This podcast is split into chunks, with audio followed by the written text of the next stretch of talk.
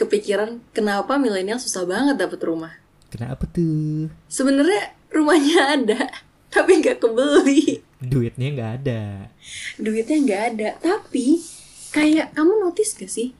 Secara misalnya kita ngomongin di daerah kita aja deh di Bekasi gitu ya. Gue tuh ngeliat apartemen tuh banyak banget yang kosong gitu. Terus juga dengan umur-umur milenial yang sekarang banyak yang berkeluarga gitu, memulai keluarga. Malah kayak nggak mengisi ruang-ruang kosong itu, cila ruang kosong. Kayak misteri gak sih? Kenapa sih sampai nggak kebeli gitu ya?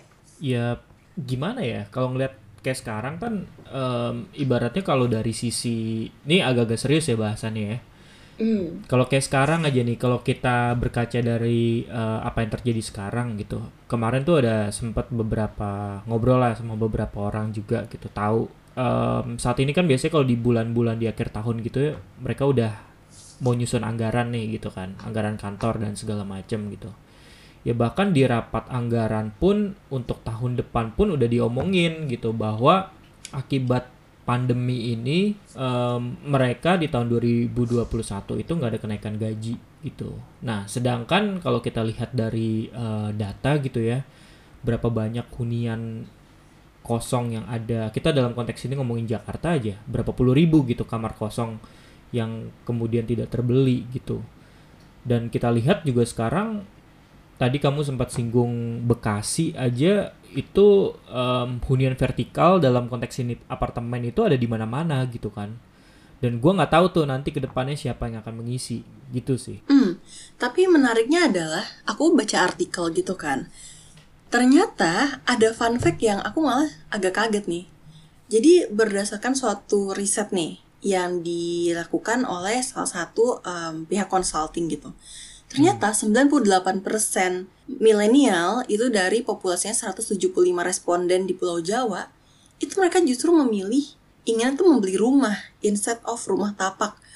Eh sorry, hunian tapak atau uh, apartemen gitu. Yeah. Ternyata malah minat untuk membeli rumah lebih tinggi. Mungkin juga ini aku lihat ya kayak kalau kita misalnya sering main Twitter, aku tuh sering banget nemu tiba-tiba ya kan banyak orang tiba-tiba jualan Shopee lah jualan kayak beli apa jual beli makanan, jual beli serum, baju.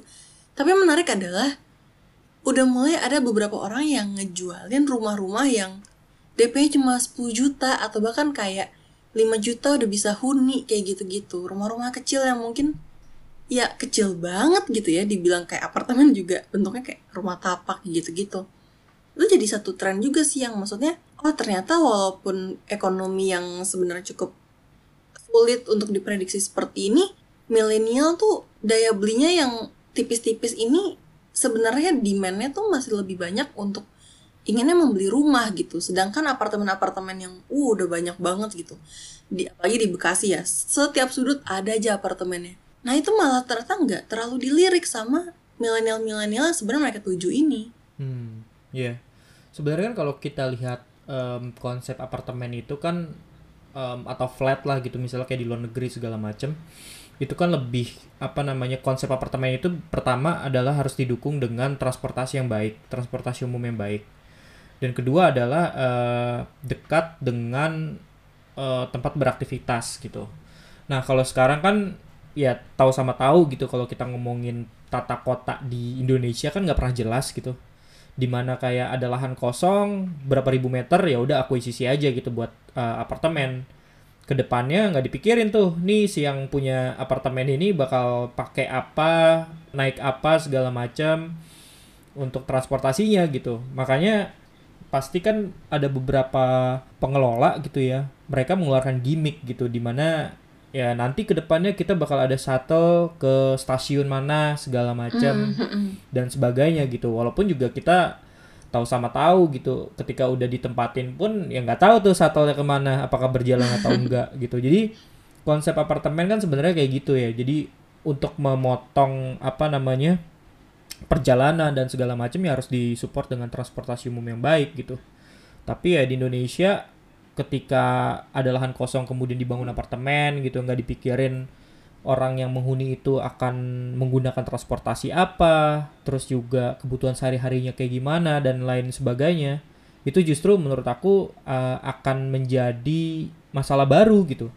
Kayak misalnya di di Jogja itu ada liputan ini bukan konteksnya bukan apartemen ya tapi uh, liputannya Watchdog di YouTube. Jadi kalau misal teman-teman pengen lihat cek aja di YouTube-nya si Watchdog Documentary di mana di Jogja itu akuisisi um, atau apa namanya ya ruang-ruang yang kosong itu kemudian dipakai untuk mendirikan hotel. Nah, ketika hotel itu kan konsumsinya tinggi kan konsumsi air dan segala macamnya tinggi gitu.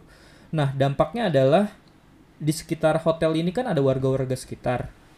Nah mereka ini mengalami kekeringan air gitu. Mereka kesulitan air akibat uh, apa namanya sumber mata air yang selama ini mereka pakai itu benar-benar dikuras sama si hotel gitu. Jadi menurut aku ketika sebuah fasilitas atau apalah itu dibangun tanpa memikirkan dampak dan segala macam ya efeknya akan ke mana-mana sih. Akhirnya ujung-ujungnya lo pengen akuisisi customer gitu ya tapi nggak memikirkan efek-efek lainnya gitu.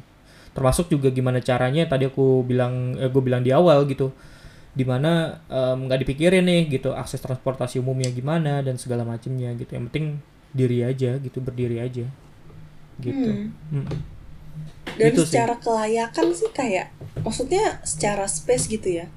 Menurut gue tuh agak gimana gitu. Maksudnya kan dengan oke kita tahu langsung apartemen gitu ya. Kayak kamar kamar kamar mandi dapur yang sebenarnya ya udah tipis-tipis tuh sama pintu masuk. Misalnya kayak gitu gitu lah itu juga menurut aku eh menurut gue tuh kayak gak layak gitu loh. Maksudnya bukan gak layak sih tapi lebih ke itu juga nggak dipikirin. Mereka pasti lebih mikir kayak kalau semakin banyak kamar maksudnya developer nih semakin banyak kamar pasti semakin banyak um, apa pendapatannya gitu. Tapi betul. kayak apa namanya nggak dipikirkan bagaimana. Maksudnya kan kita juga hidup setiap hari harus adalah duduknya misalnya ergonomis kayak maksudnya space-nya lumayan bisa untuk bernafas atau lagi apalagi misalnya jika menyasar milenial yang kan nggak mungkin tinggal di apartemen cuma setahun gitu. Maksudnya kayak yang ingin berkeluarga misalnya apakah itu safety untuk untuk anak atau untuk keluarga kecil. Maksudnya ruang bernafasnya aja kecil gitu. Jadi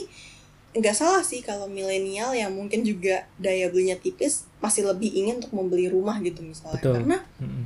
secara kelayakan tinggal aja tuh apartemen ya sangat dipertanyakan gitu. Walaupun uh, banyak juga yang yang aku kenal kayak ya tetap fine fine aja gitu tinggal di apartemen. Cuma itu sih aku uh, gue memikirkan kayak kenapa mungkin pertimbangan mereka kan kalau apartemen menyasar milenial rata-rata.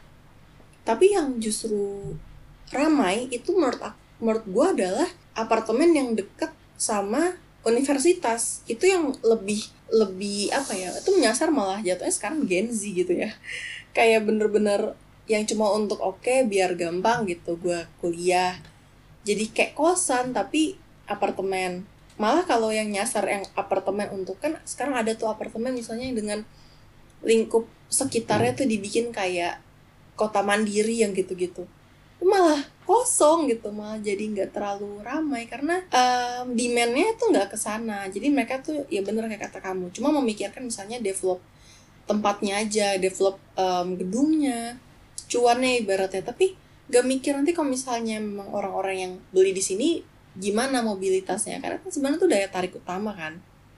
Mobilitas terus kenyamanan safety ya gitu-gitu lah. Maksudnya safety dari sisi apakah memang secara tempat tuh ini capable ya untuk misalnya bisa dijangkau oleh banyak banyak pihak. Bagaimana nanti proses um, apa namanya kalau ditinggal aman apa enggak security system segala macamnya gitu gitu lah jadi memang kalau apa namanya tadi udah di uh, dibahas gitu ya jadi dari aspek mobilitas dan segala macam infrastruktur prasarana pendukung dan segala macam itu benar-benar hampir nggak dipikirin sih. Pertama adalah pemerintah kotanya juga yang memberikan izin gitu ya. Ya udah, yang penting berdiri aja gitu.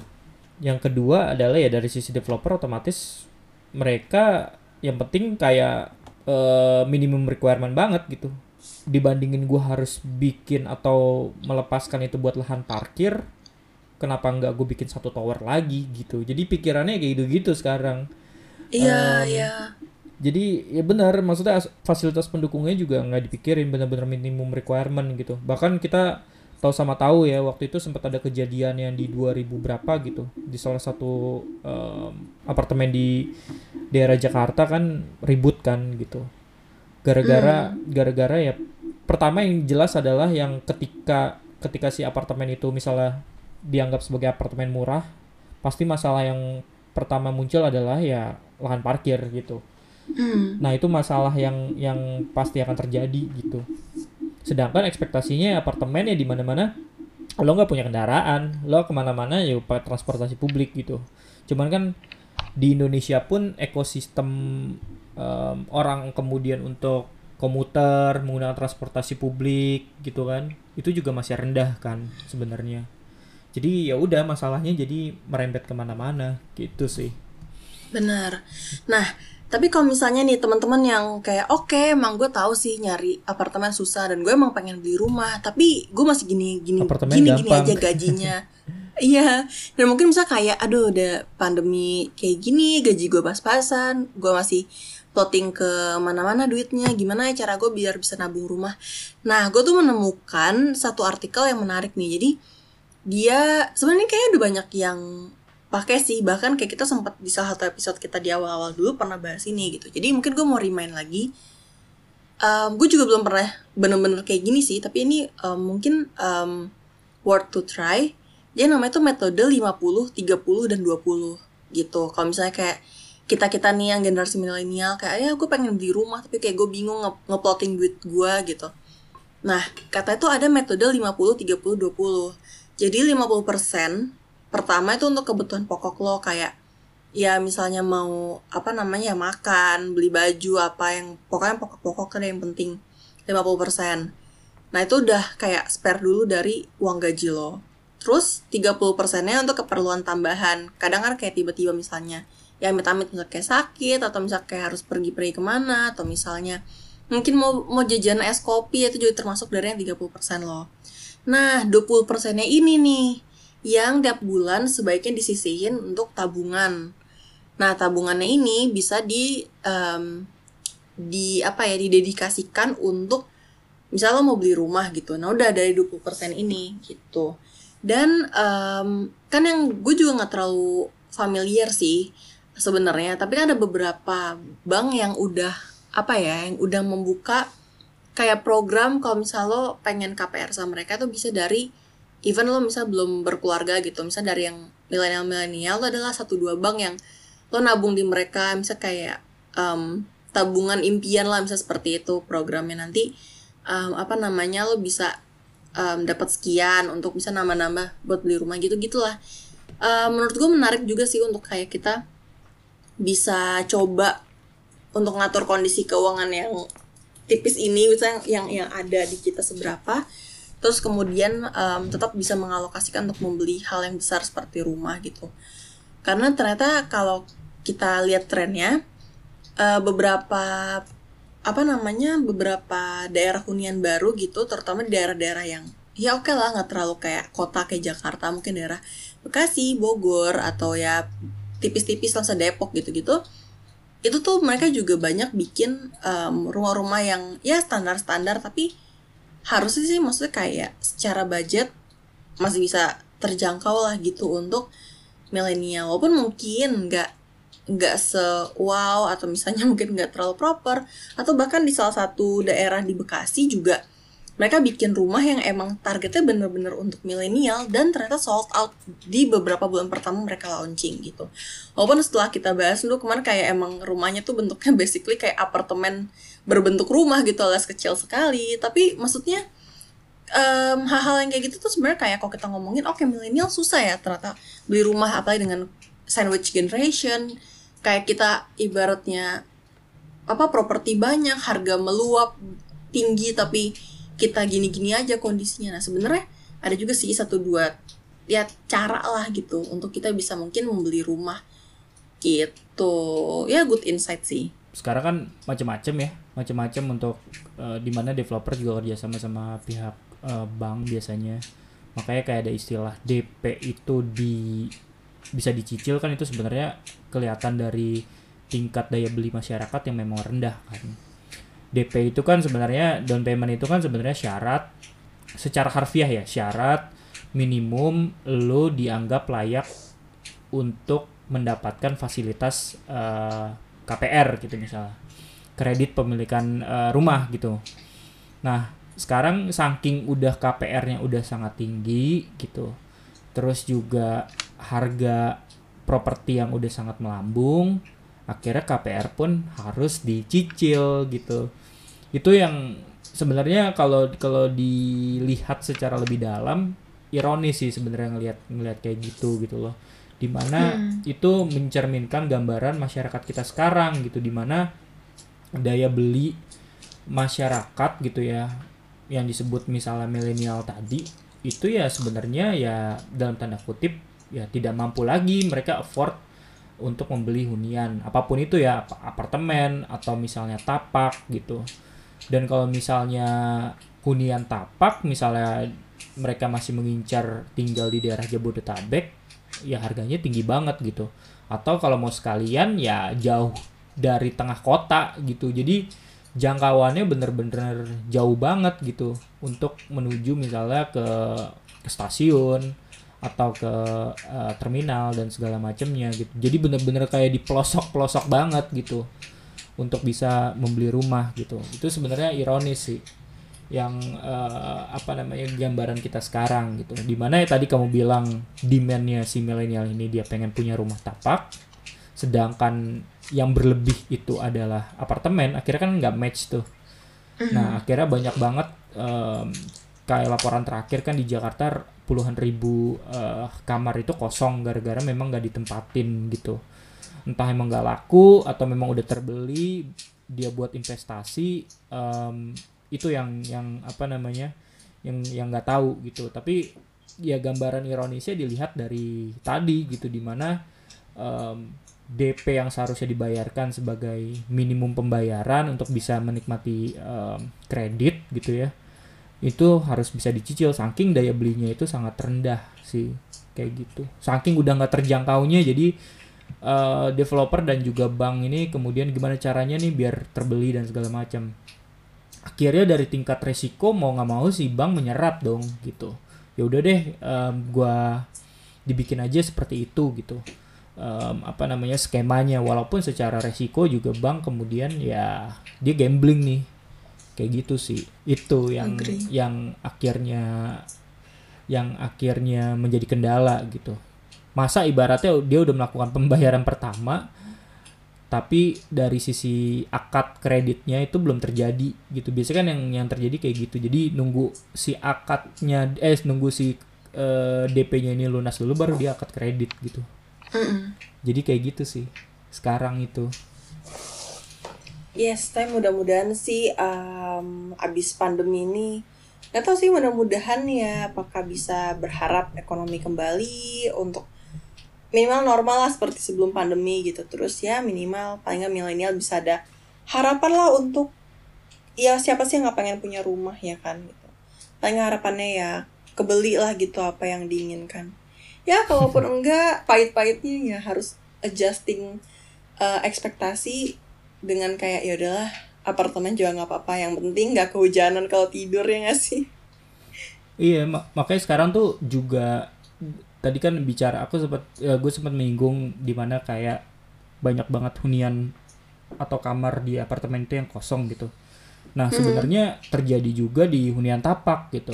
Kalau di perumahan-perumahan baru pun even yang subsidi ya mereka juga bahkan nggak 100% habis gitu. Betul. Nah, betul. cara nah caranya adalah banyak um, developer-developer kecil mereka mengakuisisi um, rumah-rumah yang udah lama nggak ditempatin, mereka jual, mereka bayar tanahnya, mereka bangun lagi, mereka jual lagi gitu. Ngerti nggak maksudnya? Mm. Gitu.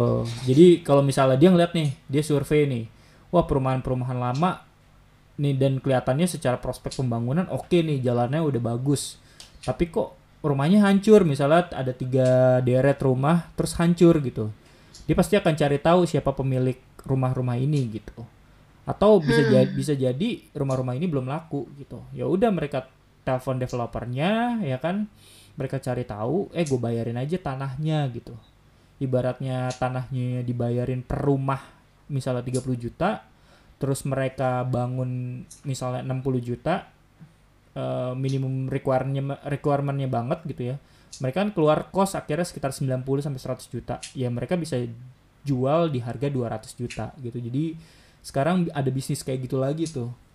Hmm gitu. Menarik jadi sih. ru- jadi rumah-rumah yang udah ambrol gitu ya di- dibeli gitu. Dibeli misalnya tiga rumah atau lima rumah sekaligus terus sama dia dibayarin gitu sama si developer kecil ini dibayarin terus em, dibangun lagi sama dia minimum requirement baru dijual lagi gitu.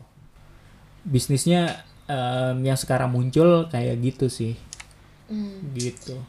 Tapi emang bener sih kayak sebenarnya beli rumah tuh nggak cuma beli rumah tapi emang better tuh beli lokasi beli developernya. Maksudnya kayak bener-bener lo harus tahu developernya tuh kayak oke atau enggak gitu. Terus misalnya kayak apa lokasinya maksudnya lo juga gue yakin nggak mau gitu kayak beli rumah harganya 100 juta tapi di daerah yang banyak begalnya kayak gitu-gitu loh kayak iya ya, jadi lokasi jadi matters Iya benar. Jadi kalau bicara tentang hunian itu faktornya banyak banget yang memang harus dipikirin bukan kar bukan hanya kayak lo afford atau tidak gitu. Itu mungkin Betul. indikator pertama gitu. Indikator kedua adalah em, lo harus memikirkan kan ketika lo tinggal di situ untuk kebutuhan hidup lo tuh kayak gimana mana kayak gimana sehari-hari gitu. Apakah Mhm. ketika lo turun dari misalnya ngomongin apartemen ya, ketika lo turun dari eh, lift apakah lo nanti ketika keluar dari apartemen lo merasa aman atau tidak gitu. Jadi Mhm. faktor-faktor keamanan, terus juga kenyamanan, mobilitas, deket nggak dengan ter- terminal, terus de- deket nggak dengan stasiun, deket nggak dengan pasar misalnya, deket Benar. nggak dengan kantor kita, itu tuh faktor-faktor itu yang Betul. kemudian harus dipikirin gitu. Jadi eh, banyak faktor akhirnya ya beberapa teman juga akhirnya memutuskan juga mau nggak mau ya membeli rumah yang sangat jauh banget gitu dari pusat pusat kota di mana dia eh, bekerja gitu. Mau nggak mau itu efek dari efek dari tata kota yang nggak jelas juga kemudian banyak eh, broker yang kemudian memainkan harga properti jadi efeknya adalah ya ke orang-orang yang eh, ya generasi kita ini gitu di mana di umur-umur sekarang ini kan udah mulai memikirkan gitu kan nanti ke depannya akan eh, tinggal di mana dan segala macamnya sih